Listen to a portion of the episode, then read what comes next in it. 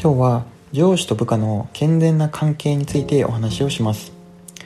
世の中にはそれこそ数えきれないほどの上司と部下がいて、それらの関係性というのも実に様々あります。上司と部下の関係は業務を遂行するためだけの、淡白な状況というのもあれば、個人レベルで上司と部下が親しい関係というのもあります。あるいは上司が半ば恐怖政治のような関係を作っていて、部下を服従させている状況というのもしばしば見受けられます。では、この上司と部下の関係を関係の深さと健全性の2軸で考えていきます。上司と部下の関係で最も基本的でシンプルなものが監督者と作業者型です。これは職務遂行するための監督する人と作業する人の単純な役割分業になります。給料をもらうためには各々がきちんと責任を全うする、それ以上でもそれ以下でもない関係です。組織内で目指すべき健全な関係というのは、良きリーダー、良きフォロワー型です。この関係性というのは、無機質な監督者、作業者型よりも、お互いに信頼感を持ってより高いレベルの職務遂行に向かって進んでいく、そんな関係性が当たります。さらにこの関係性というのが深くなった場合というのは、師匠弟子型というのに当たります。これはですね、上司も部下ももはや一組織という枠組みを超えて、お互いの利害関係も超えて、夢や志を追って、道を極めようとする、そんな人間同士の啓発し合うような関係というのを指します。一方で不健全な関係というのが、王様嫌い、暴君、下僕型といったものが当たります。これらの関係性というのがなぜ健全ではないのか、それは上司にせよ部下にせよ、働く意識というものが仕事や社会貢献というのに向いていなくて、各々の保身であったり利権拡大というのに向いているからです。さて、ここでトリッキーなタイプというのがあります。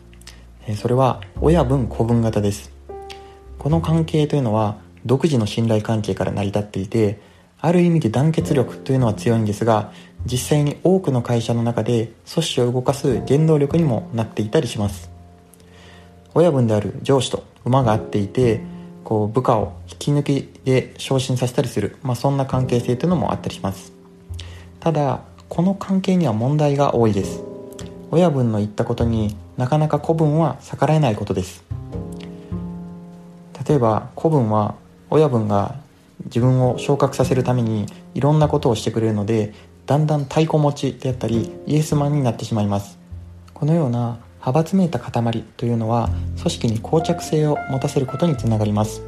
そして最終的には親分がこけてしまうと、みんながこけてしまう、こんな状況が生じます。上司と部下の目指すタイプというのは、良きリーダー、良きフォロワーだというふうに言いましたが、そこではお互いの意識というものが良い仕事を行うことに向けられています。つまり部下にしても、もし上司から仕事達成のために不適切な指示を出された場合というのは、意見を遠慮なく言うことができます。